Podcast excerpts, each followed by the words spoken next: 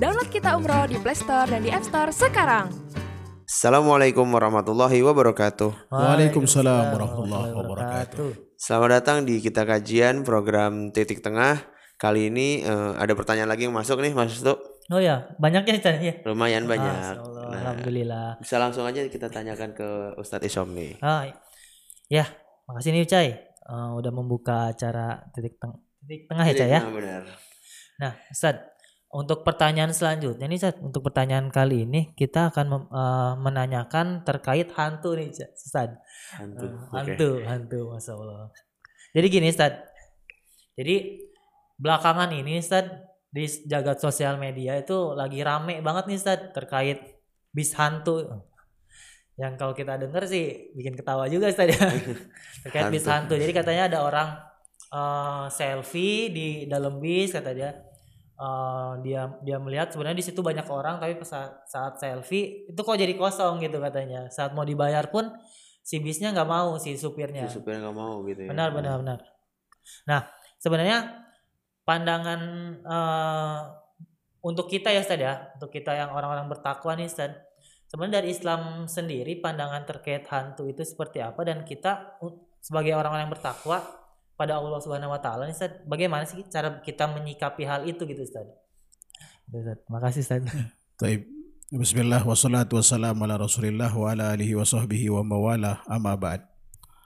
Pertama sebelum saya menjawab pertanyaan eh, yang disampaikan tadi, setiap ada informasi kita harus seleksi betul atau tidak informasi itu dan siapa yang mengatakan. Ya, benar. Kan betul. begitu itu penting sekali apalagi sekarang ini masya Allah orang bisa mudah membuat informasi yang ternyata tidak sesuai dengan kenyataan alias hoax atau Ya, hoax. dusta kan begitu. Betul, betul.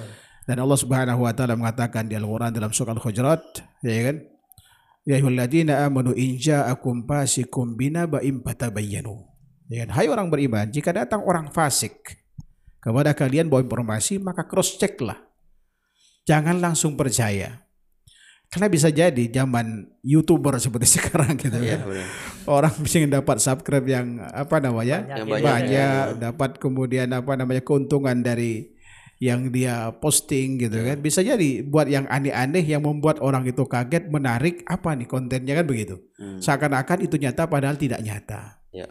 tetapi bukan berarti hantu atau setan atau jin kalau Islam Islam itu ada nama al jin makhluk halus kalau bahasa kita Halus, ya.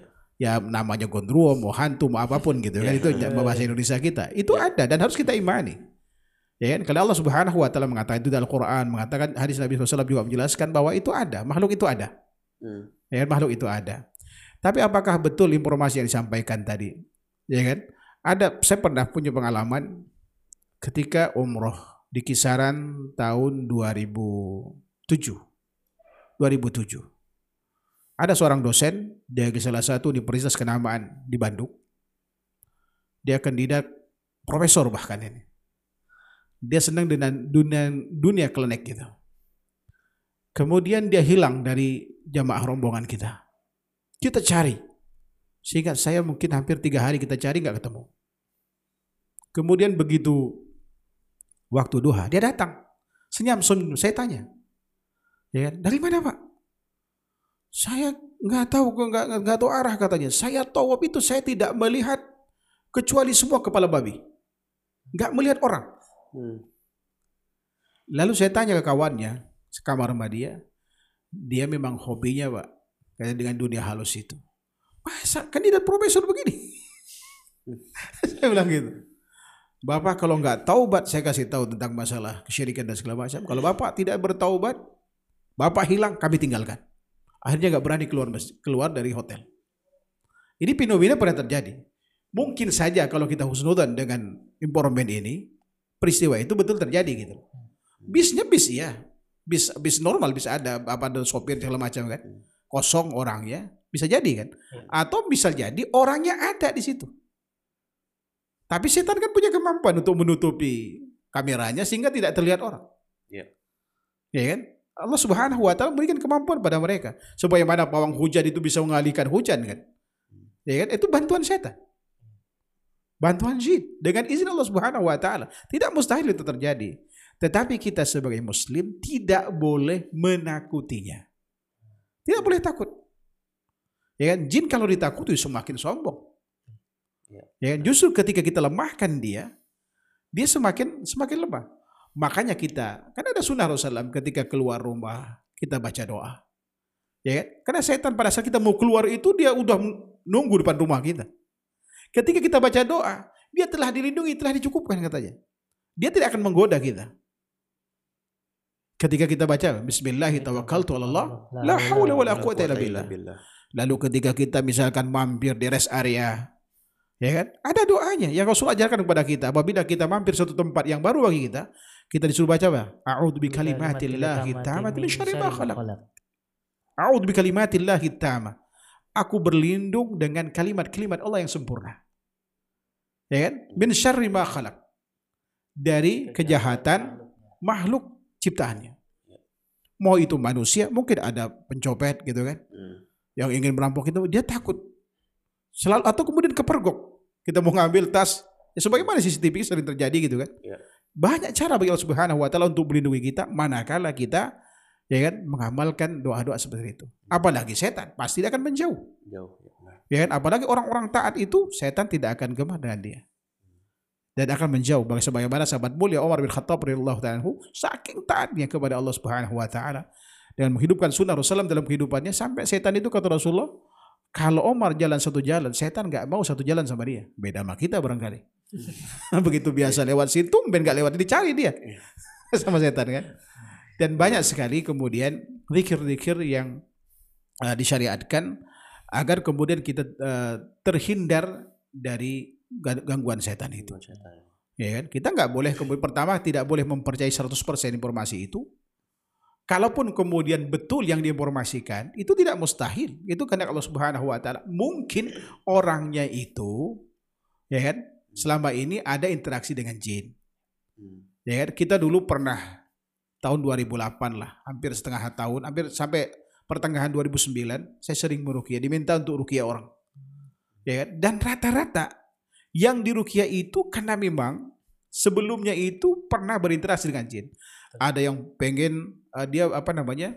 Dia lakukan ritual selama satu pekan untuk jadi penari. Dia nggak bisa nari, tapi ketika udah uh, ingat gitu kan, tari apa langsung otomatis ada jinnya itu.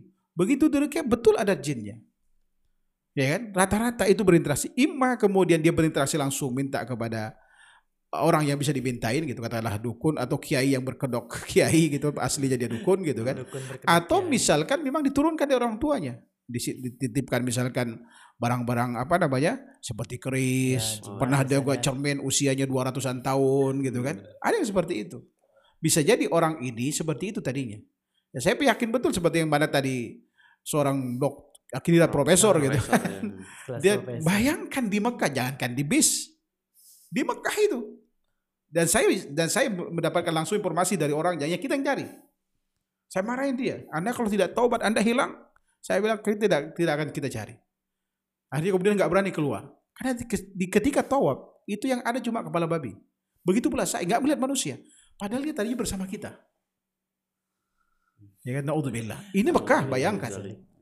Apalagi ini cuma sekedar bis gitu kan, mungkin tempat dan Iya, seterusnya. iya. Wallahu taala alam. Ah, Naudzubillah ya secaya. Jadi Serem kita juga.